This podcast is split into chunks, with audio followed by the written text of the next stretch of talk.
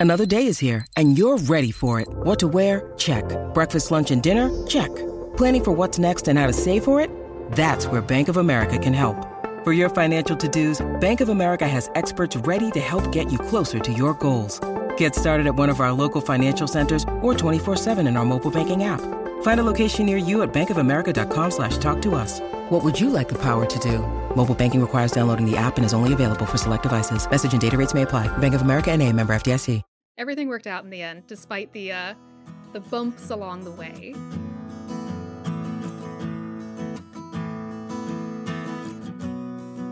Welcome to Queries, Qualms, and Quirks, the weekly podcast that asks published authors to share their successful query letter and discuss their journey from first spark to day of publication. I am your host, Sarah Nicholas. I hope you're enjoying the podcast and the stories authors are sharing with you. If you are, please consider leaving a review on your podcast app or sharing the episode on social media. If you're interested in supporting the show with a couple bucks a month, go to patreon.com slash pubtalklive. Today, you are going to hear from historical fantasy author Cass Morris. Cass works as a writer and educator in Central Virginia.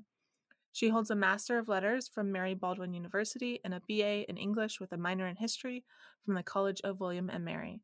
She reads voraciously, wears corsets voluntarily, and will beat you at Mario Kart. Her debut series, The Aven Cycle, is Roman Roman flavored historical fantasy released by Daw Books. So please welcome Cass. Hello. Hi, thank you so much for having me on. Thank you so much for coming on. So we're going to start by going kind of all the way back to the beginning. So when did you first start getting interested in writing? And then from there, how long did it take before you started getting more serious about publication? I think this depends on how you define serious. I have been a storyteller since I was a very, very, very small thing. Um, among my earliest sets of memories is crafting a sequel to The Last Unicorn and making my cousins act it out with me. It's great. But I knew I wanted to start writing books when I was 11.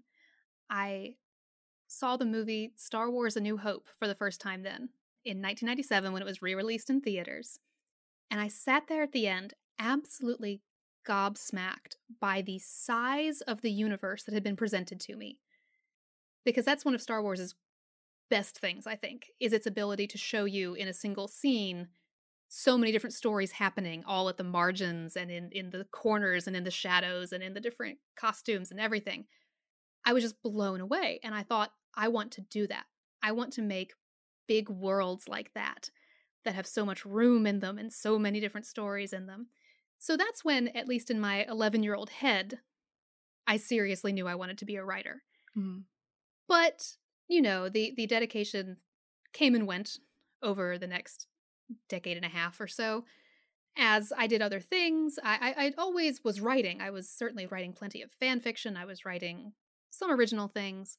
I went to grad school for Shakespeare studies, and it was after that that I realized in, in November 2011 that I kept thinking my, of myself as someone who wanted to be a novelist. Mm. But if you want to be a novelist, eventually you have to actually write a novel. I had gotten very much away from creative writing over the previous few years because I was doing so much academic writing, you know, and they're just mm, mm-hmm. they're different beasts. It's a different skill set, a different part of my head, and it was like, okay, if I still want to be a novelist, I need to buckle down and do something. And that really was when I, I got very serious about it and started deliberately making the time and writing with an eye towards publication. So that was 2011. How old was I then? 26? Yeah, that sounds right. I'm trying to remember when exactly we met and if it was around that time. I think it was around that time. It was. It was the next year. It was the next summer, um, 2012, at Ascendio in Florida. Yes. Once you realized that you wanted to be a published author as opposed to kind of doing it as a hobby, how did you start learning more about the publishing industry, like how it works, how to go about it, how to query, that kind of thing? I did a lot of Googling, a lot of trying to find websites that would guide me. But honestly, I think I learned the most about the industry as a whole from Twitter, from writing Twitter, and from following lots of authors, from following lots of agents and editors, and seeing that side of, of the canvas, I guess, that that you sort of get it. it's not fully a behind the scenes look because people are still putting out a certain version of themselves on Twitter, certainly. Yeah, still filtering. Definitely. But it gave more of a view into the moving parts than other things I was finding. So that was really where a lot of it came from was the occasionally dubious um, guidance of social media. I think a lot of us who really got started in the industry around like 2009 to 2012, Twitter was such a great resource back then. And it still is, but it wasn't how do I say this? It wasn't as big, right? So it was Yeah. it was easier to find people and the agents only had like 800 followers, so they were more accessible. Then what happened? Can you break down kind of your journey for us? I know you you had a little bit of like stops and starts along the way, so can you tell us what happened? Oh, I sure did. Absolutely. So that convention that we we met at was my first sort of step into trying to become part of the publishing world because they had an event there where you could pitch your book to agents. And this was the book I'd started the previous year. I had scrambled to get it finished and to write a query letter so that I could pitch at, at this convention to two to two different agents. And I sort of knew, like it, it was, I knew it was practice because they were both agents who focused much more in YA, and I'd written an adult novel. But I figured, you know, let's just go for it for the experience of doing this thing. And I'm so glad I did because it showed me both that the book wasn't ready yet. It needed a couple more months of editing, Mm-hmm. and that was fine. That was good to know. Like they asked me good questions about the story, and I was like, hmm, you're right. I should fix that or figure that out in a different way. But it also taught me what agents were looking for in a query, what the big things they wanted to see in a query letter were, what they wanted to know right off the bat. So that was a great experience and it helped me a lot. So I spent the next six months or so editing some more, polishing the book up, and then started querying. And that was early 2013. And I did the thing where I just made a big old spreadsheet of all the agents that I thought could possibly be interested in this story, researching the ones who, you know, worked for writers who had similar types of books, you know, historical fantasy and epic fantasy. Combing through Twitter again, manuscript wishlist day. Um, hashtag that hashtag is actually how I found Connor, who became my agent. I queried him in August. Yes, it was August of 2013. He immediately asked for a full manuscript, which was shocking to me by that point because I'd been querying for a very long time and had mostly just heard deafening silence. You know, so many of them, you don't even get a form letter rejection. It's just, well, I haven't heard from them in three months. I guess that's a rejection. But Connor immediately asked for a full manuscript because I would later find out he also has a background as a classicist, classical studies, you know, Greek and Rome. And so my concept intrigued him. We signed in October of that year. So I had about a nerve wracking eight weeks, really, between him asking for the full and hearing back from him. And the the week that he made the offer was the most nerve wracking because I was following him on Twitter Mm. and he said something on publicly about like I'm reading this amazing manuscript. This is so exciting. I can't wait to think about this some more. And I was like, is it me? Is it or is it someone else? I don't know what to think. It was wonderful and horrifying. When I took the call from him, I was actually at a theme park. oh gosh. I was at Busch Gardens, Williamsburg, in Virginia, and had to like find a tucked away corner to have this conversation in. it was in the New France area for anyone who's been to Busch Gardens, Williamsburg, near the log flume. So there's this like French Canadian music in the background. And it's like, this is one of the more surreal moments of my life. That's, that's weird. but fitting in a, in a way for it to be just a very odd moment. So we then spent a little while continuing to shape the manuscript. Uh, Connor is a very editorial agent. He likes to help shape projects and get them ready to go out on sub. We went on sub early 2014, did a round of submissions with sort of, you know, the, the top publishers, the big the big heavy hitters. And we didn't get any bites. We did a little more refining, a little more revision, and did a second round. This is where I got my heart broken a little bit. There was an editor who was really interested in it, and the acquisitions board turned this editor down. And so I started to get my hopes up, and then it was like, oh, nope, nope, not going to happen. And we were about to shelve the project. I, in fact, mentally already had. I was like, all right, this might not happen. I got to be okay with that. I'm going to work on something else. And before my idea was that this was in it was 2015 by this point, I was going to get Connor something else by the end of the year to work on and, and to shop. So I was working on a different project. And Connor had learned his lesson about getting my hopes up. And so he didn't tell me when he had interest again. Oh. and so in September, this was two days before my birthday. It was the best birthday present ever. He calls me, and I thought we were, just, we, it was a scheduled call. I thought we were just going to be checking in, touching base, talk about the new thing I was working on. But he opened with, So I sold your book to Daw. Actually, it's a three book deal. I was like, I'm going to need you to repeat that. Because it was just, I had already mentally put it away. Um, so I was very surprised and very happy. So we signed the contracts. You know, the contract process is long. It was somewhere between then and the end of the year. I don't remember exactly when everything was settled with my acquiring editor. And we did more editing, more revisions, uh, the sheer number of words in the first book that from the original draft to what came out on the page must be astonishing. I, I've never actually totaled it all up, but it must be phenomenal with all the rounds of revisions we did. And then about a year into this process, my editor left DAW for another publishing house. Oh no. Which is a thing that happens, you know. Yes. Editors are people. They have lives. They make the choices that are going to be best for them in their careers, and I totally respect that. It it is a thing that happens. I think it's a kind of thing that doesn't get talked about a lot, and so it can take you by surprise. I sort of wasn't really prepared for it because I hadn't heard people talk about it happening. But it does. Mm-hmm. It's one of those sort of just behind the veil publishing world things. So I got then handed it over to Betsy Wollheim, who is one of the head honchos at DAW. Amazing, has won, you know, Hugos and things like that for editing. Also, super busy person. And so that then Mm. delayed the whole process a little bit because she had to get up to speed on the project. And then she had her own, you know, view about further revisions. It lengthened everything.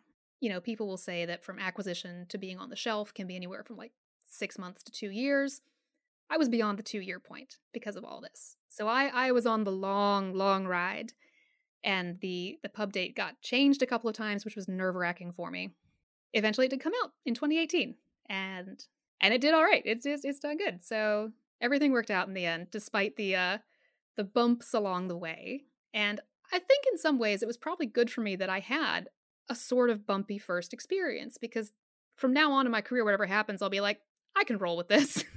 I like that you mentioned there are two um, kind of hurdles that happen quite a bit in the industry that we don't often hear about and we don't talk about publicly.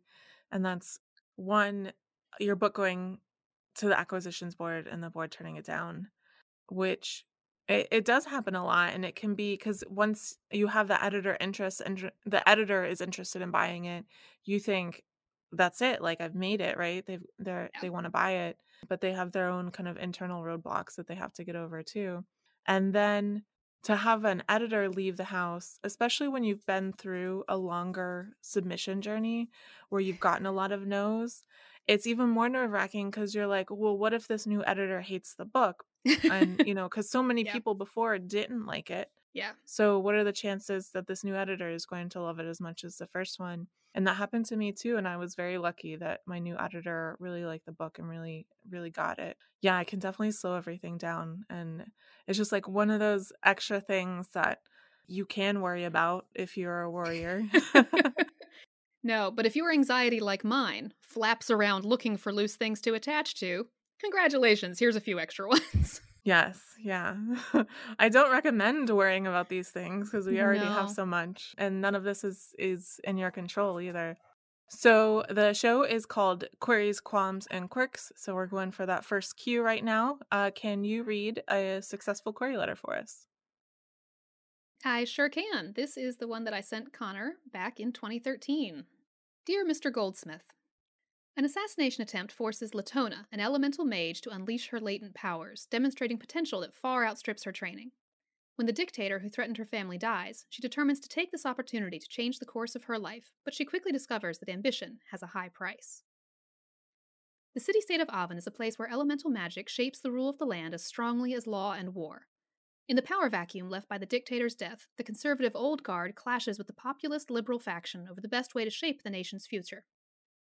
Latona and her sister Aula, a widow whose frivolous nature conceals a scheming mind, use charisma and cunning to manipulate advances for the populists. Their paths intersect with that of Sempronius Terran, a rising politician who dreams of a vast empire growing from his beloved city. He believes that the gods have equipped him with the necessary skills and thrown down this challenge, but in order to achieve his goals, he will have to break some of his civilization's most sacred laws. Custom dictates that no mage may attain the highest political offices, but Sempronius, who has kept his abilities a lifelong secret, intends to do just that. Aula sees in Sempronius a man with an extraordinary vision for their nation and the greatness to make it a reality, and she pushes her sister to cultivate an alliance with him. As their friendship blossoms, Sempronius encourages Latona to learn to wield the extraordinary magical power that is her birthright. But Latona's husband objects to the idea and the alliance and Sempronius' secret could ruin them both and destroy their faction's chance to reform the city. Aven is a completed 106,000 word historical fantasy with series potential, inspired by late Republic Rome. I write professionally for the Education Department of the American Shakespeare Center, where I have worked since graduating in 2010 with an M.Lit from Mary Baldwin College. My undergraduate degree is a BA in English and History from the College of William and Mary. I blog both professionally and personally, and I'm active on major social media platforms. Thank you for your consideration. Sincerely, Cass Morris. Thank you. Did you say it was 160,000 words? 106 when I queried. Oh, okay. 106. It ended up being 148 was the the oh, final oh, print. Yes, wow. it grew a lot in edits, which was something that surprised me because I had sort of always heard that oh, editors are going to make you cut so many things out. hmm And both of my editors did exactly the opposite. They asked for more. They wanted things fleshed out more. And I was like, all right, you're going to be sorry you asked for this, but more I can do. Yeah, I do think historical fantasy readers are more forgiving of longer books than some other genres, though. So, so how has your experience been since your book came out? Were there kind of any surprises along the way? Anything you know you want to tell uh, listeners about? I was not surprised by how anxiety ridden it made me, but that is something I've had to learn how to deal with. When From Unseen Fire debuted, I went round the bend. I was checking Google and Goodreads and Amazon and rankings constantly. I wish I had told someone to take my phone away from me. so it's like, take it, give it back to me in two weeks, maybe. If that had been a viable option, I should have done that. I was so keyed up. It was so bad because there's nothing in my control at that point. You know, once you've written the book, you've done the part you can do. Yeah. Really, no amount of, of me shouting on social media drives metrics. That doesn't drive mm-hmm. sales, really. The author's power to do things like that is very small. But I was making myself very wound up about it. And I had to learn how not to do that. And mm-hmm. my second book came out this last December, and I am a much happier person having weaned myself off of all of that. I don't look at Goodreads at all anymore. I have someone who does that for me and passes along the lovely things and allows me not to worry about the non lovely things. I worry about different things instead. That whole process dominated a lot of my response to the book being out in the world. mm, I can see that, yeah. I think a lot of first time authors kind of fall into that though, because you you don't get very much information when you're traditionally published about how the book is sale- selling and all that kind of thing. Mm-hmm. And so we're just trying to get as much information as we can, but a lot of that information is uh sometimes not pleasant, you know, or you see the bad reviews and even you could read, you know, 20 great reviews and read one bad review and that's the one that's going to stick with you, you know. So it is time for the quick round portion. I call it author DNA. So it's just kind of all the little things that we talk about that uh, define an author, though not really. There's these are mostly like surface level things, but they're fun. Are you a pantser or a plotter? I think of myself as a planter rather than either of those two. Do you tend to overwrite or underwrite? Way over. Way, way over. are you more of a morning writer or a nighttime writer? Absolutely nighttime. I do not function in mornings. I don't enjoy it, certainly. So agreed. so whenever you first start writing a story, what usually comes first? Is it character or plot or concept or something else? It's usually a sense of the aesthetic of what the place is going to sort of look like, what historical vibe it's going to have, and then character comes next. Usually that sort of a, they pop up in whatever painting my my head is starting to come up with. Interesting. Especially because you have a world building podcast, which we're going to talk about. Do you prefer coffee or tea? Tea. I find coffee too bitter. Whenever you write, do you prefer silence or do you prefer some kind of sound? Sound. I require background noise. I, I can't be left alone with only my own thoughts. I I do a lot of movie soundtracks in the background. Mm, okay. And when it comes to first drafts, are you more of a get it down or get it right kind of person? I think I'm more on the side of get it right. I am not someone who can go through a full draft if I know there are major things wrong and I'm going to have to restructure them later. That feels like wasted energy to me. I'd rather pause, unsnarl, and then move on. And what tools or software do you use to draft? Scrivener, and I'm very excited that Scrivener 3 finally dropped for Windows because I saw. I haven't used it yet, but oh my gosh, it's so pretty. it's so pretty. I haven't updated it yet, so um but hopefully this week. Do you prefer drafting or revising more? I think I like revising more. It's more satisfying to fit the puzzle pieces together, even if that means, you know, you're hacking off the bits that don't work. I find that really gratifying. And do you write in sequential order or do you hop around? Hop around. I am constitutionally incapable of writing oh, in wow. sequential order. Can't do it. I don't know how people hop around. So. I have to do what I tend to do is I, I write sort of the tent pole scenes first, or at least parts of them. Mm. The big major moments, the the act turns, the the reversals, and then sort of play connect the dots between them. Okay, so it's time for the second Q in the podcast name, Qualms. uh, you talked a little bit about some of them, but what were some of the worries that you had on your journey and were they realized or did you get over them or did they come to a fruition? Like what happened with all your worries? I worry about people liking the book. I I want them to. I want them to see what I was doing and, and trust me to take them on a path through this forest that that I've created. And some people did and some people didn't. And the challenge was learning to be okay with that, that there is no book on this planet that is ideal for everyone. Just not ever going to happen. And and releasing that was difficult for me, being someone who likes to have control over things and who very badly wants to be liked. But knowing that you're never going to please everyone can be freeing in its own way and can be the release in and of itself once you can wrap your head around that. What really does help is focusing on the good parts and focusing on the people who said it was their favorite book of the year. Uh, even if it was only a couple of people, they were strangers. They didn't know me and they loved it. So I have to live for those people. It's like it will find its readers, and I just can't worry about the ones who didn't like it as much. And and like I said, with the second book, I have overcome not all of that anxiety, certainly, but I have overcome my need to be aware of the response in the same way that I was with the first one. yeah, I think a lot of authors when the book comes out, they they do worry about readers liking it. I feel like that's a pretty common worry and it's also it's so frustrating because it's not there's not anything you can do about it. And it, it can be frustrating, especially when when I see reviews that that just clearly wanted the book to be something it isn't. Mm-hmm. Yeah. L- like YA if you open this book thinking it's a YA book, you're gonna be disappointed because it's an adult fantasy novel. It's structured differently. It focuses on a lot of different viewpoints. So if you're expecting one thing and it's not that, I can see where that's a frustrating reading experience, but I also, you know, where my defensiveness comes in is, but that's not the book's fault. Yes. It's made me much more generous though in how I read and review other fiction. Oh yeah. I've gotten much better at going, you know, this book didn't work for me, but that's not necessarily the book's fault. Who is it mm-hmm. for? Who is its ideal reader? And does it work for them? It's it's made me nicer on things like that, I think. Yeah, I've gotten several reviews that say, "Oh, these characters sounded like teenagers," and I write YA, so I'm like, "Thank Good? you." like that's the point. Yes the one I got like that was she didn't even try to hide that this was inspired by ancient Rome. And I'm like, you're right. I, I sure didn't.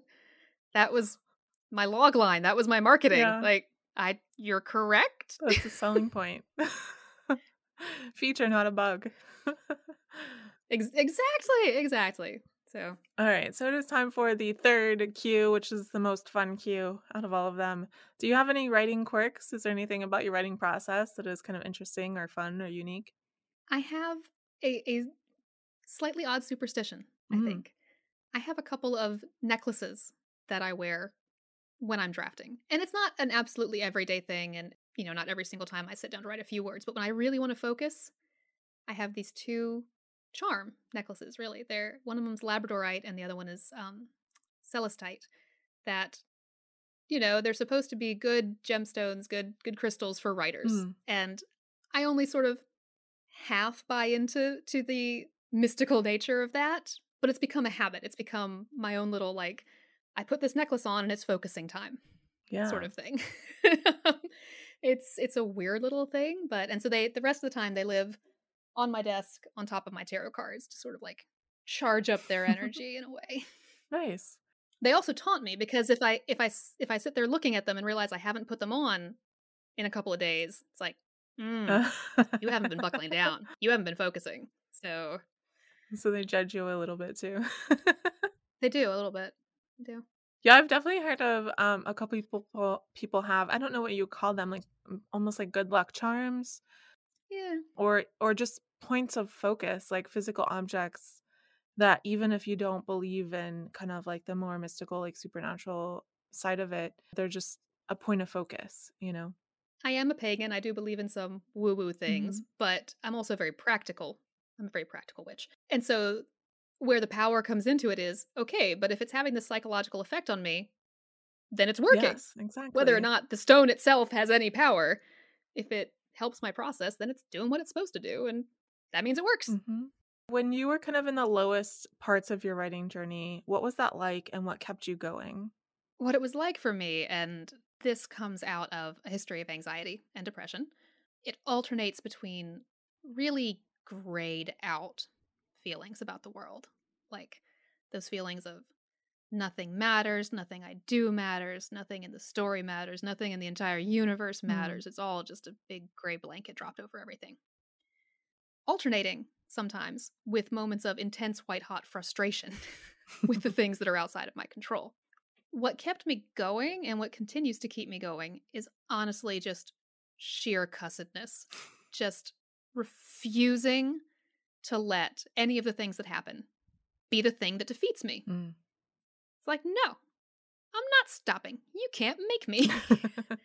just being stubborn. hmm That's what gets me through. Is is just an, an inner little goblin of tenaciousness that, that rises up to help me get through the really tough moments. Nice. Do you want to share with listeners what are some of the biggest mistakes that you felt like you made along the way in your journey to publication? I entered without a strong sense of how the business part of it worked. I didn't know quite what to expect when it came to how long things were going to take, for one thing, what the whole marketing process was going to look like, Mm. how many different people have their hands in how many different parts of the process. And so I sometimes felt lost. I worried frequently that I wasn't doing what was expected of me because I felt like no one had told me what was expected of me. I, I sort Mm. of wish that I had educated myself a little better about those parts of the business leading up to publication. Uh, Post publication, the biggest mistake I made was reading reviews. just don't, just don't. Future authors out there, just everyone told me to, and I didn't listen, and I wish I had. That is a big thing. I feel like we talk about not reading reviews a lot, and almost every author is like, no, it's fine. I can handle it. I mean, some people really can, but most people can't. Yeah. I'm absolutely not one of them. No. I want to hear only the good things. And yeah, because like at a certain point it's the phrase that gets passed around is reviews are for readers. Because a reader who critiques my book, well, I can't change it now. That's not something I can fix. That's not something I can go in and Mhm. change. And then when it came to writing the next book, I got so in my head and I was trying to avoid anything that anyone thought was wrong with the first book. And I was trying to make everyone happy who had liked anything about the 1st book. Mhm. It's like, well, that's impossible because some of those things are contradictory. One person's favorite character is something that somebody else thought didn't need to exist. So it's like, I can't reconcile, I can't fit those things together. But I was trying to, and that was not good. That was not healthy for me. that was not a good place to be. I remember even querying, I got a response, two different responses on one day from a query letter. And one was, I love the voice, but I couldn't really follow the plot. And then the second one was, I loved the plot, but I couldn't stand the voice. And I was like, what am I supposed to do with this? I had almost exactly the same thing happen. It was it was ones that said, I love the concept, but I couldn't get into the writing. And the other one said, I love your writing. I think it's great, but the concept isn't doing it for me. And I'm like, what? I don't, I don't, that's not useful. What do I do with yeah. it? I, I was very lucky that it happened on the same day too, because then I could, I could look at that and really, cause you see, you hear, you know, it's subjective and everyone has their own opinion, but seeing those on the same day really helped it like solidify in my mind that people are just going to have different opinions and that's fine. Yeah. It's totally subjective. Not every book is for everyone, and that's fine. Though I do wish, as to your first point, that publishers would do a little bit better, or even agents, I don't know whose responsibility it would be, do a little bit better job of preparing authors for some of those things. Like I teach a class on press yeah. kits and every time I offer it, it's it's people who are already published who are coming to get that information when really I wish you had had that information 6 months before you were published, you know? And so I don't I don't know what the solution is there, but I'll just keep teaching my class until there is one.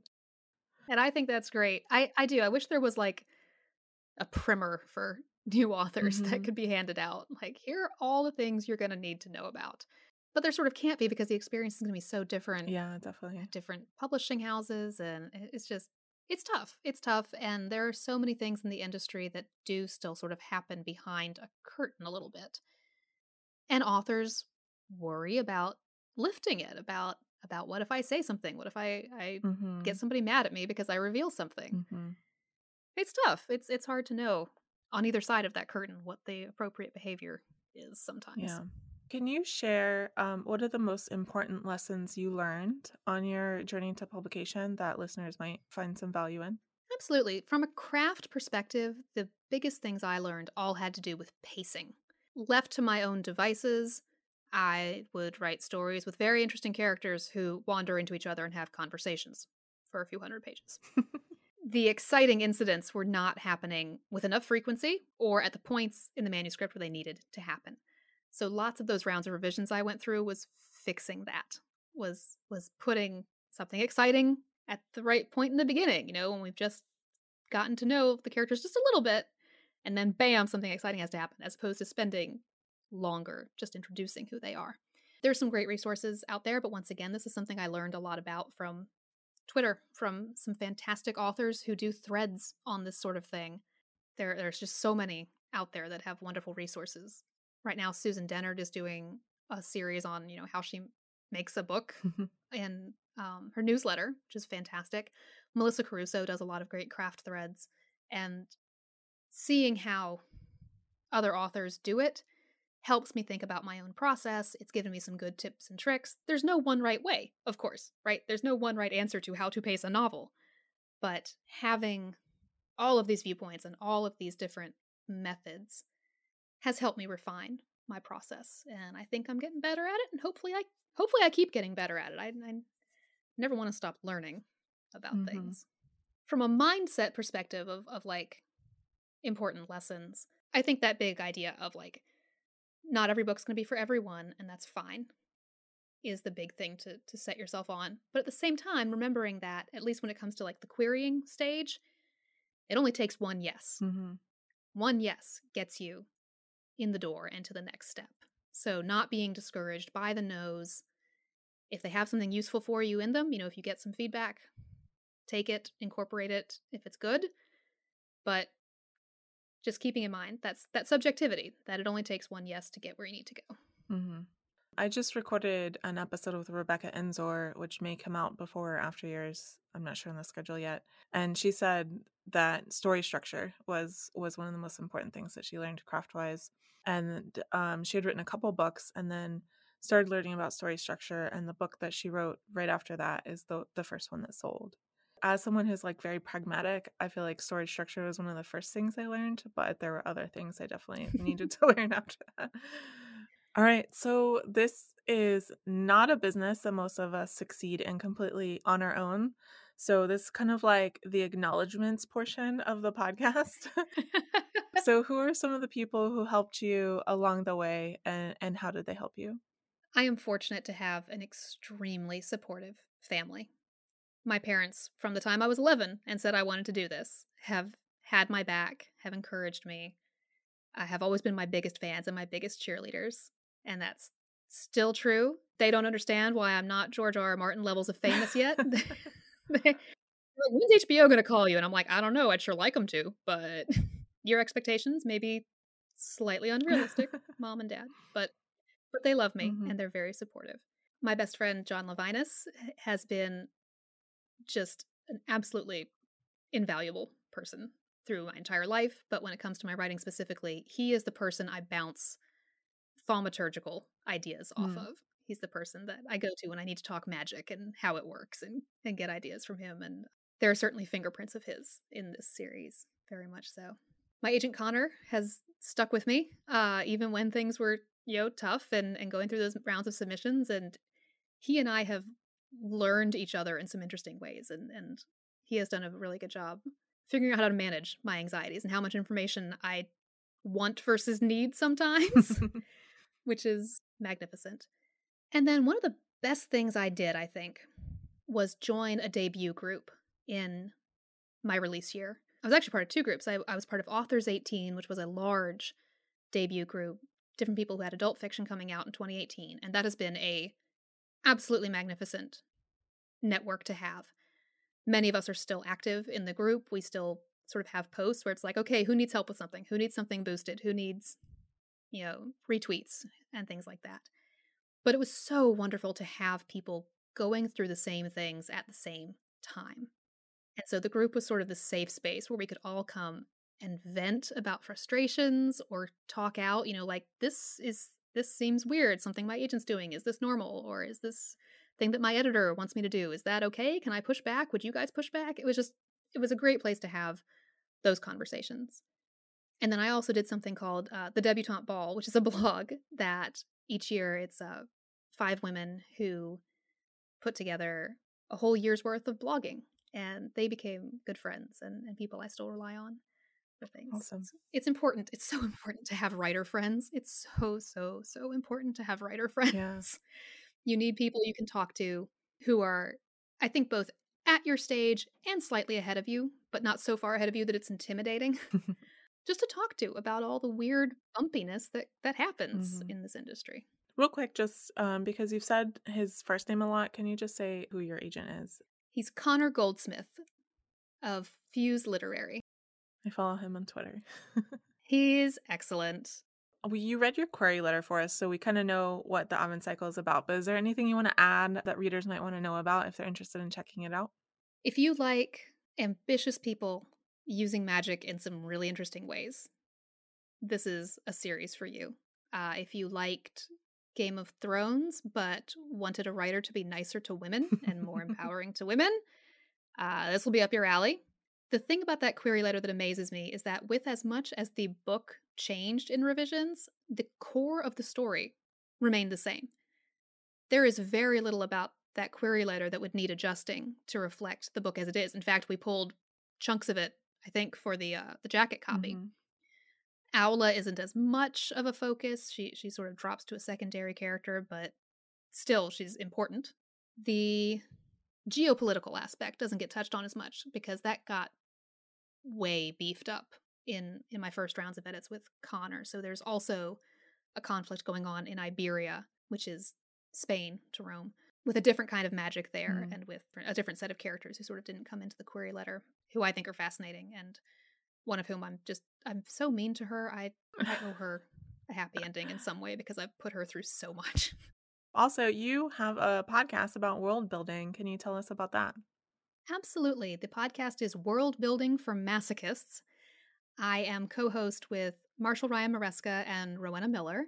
We talk about all kinds of different aspects of fantasy world building, from geology to geopolitics to cultural things to what a family unit looks like to you know what the animals in your culture are like to what the art is like all the little details that fill out and flesh out a world and make it seem like a place real people could live And we draw on a lot of history, we draw on a lot of science, we draw on other books that we love.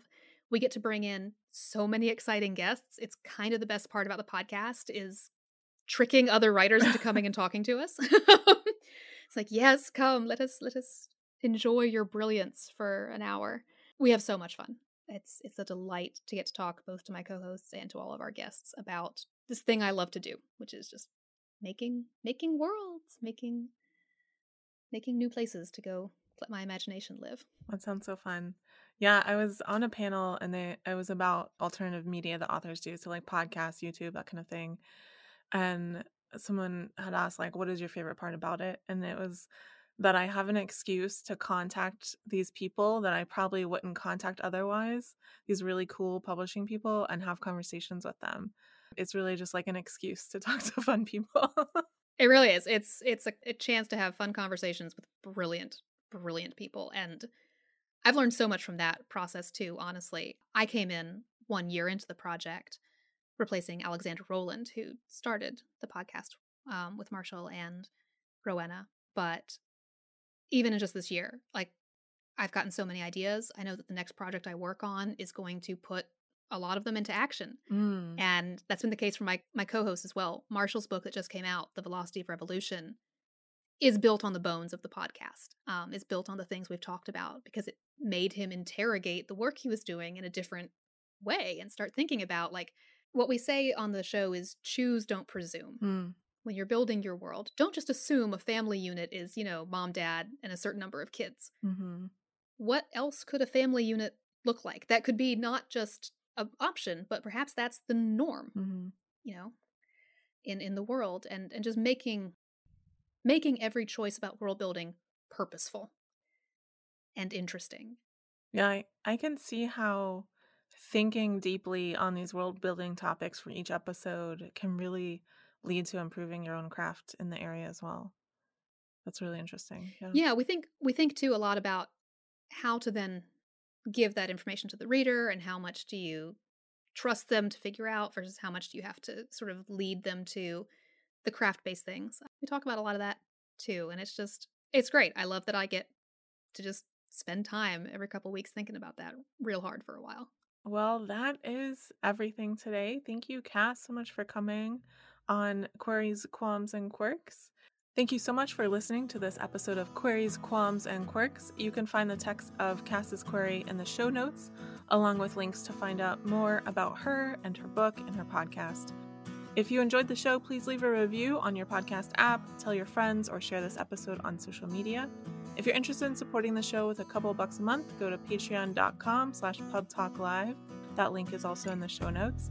And if you're a published author interested in being a guest on the show, please click on the home base link in the description or go to sarahnicholas.com and click on the podcast logo on the sidebar. That is Sarah with an H and Nicholas with no H. Thank you for tuning in, and we will see you next time. A transcription is available at the bit.ly link in the show notes. Thank you to Jake Nichols for generously providing the transcript. If you're enjoying this show, please check out Pub Talk Live. Pub Talk Live is a publishing talk show broadcasting live to YouTube every second and fourth Saturday at 9 p.m. Eastern, but it is also syndicated as a podcast. Agent Chat Live is a spin off of Pub Talk Live that features casual chats with literary agents with the intention of helping writers get to know the agents a little bit better. Check out both on YouTube or the podcast app of your preference.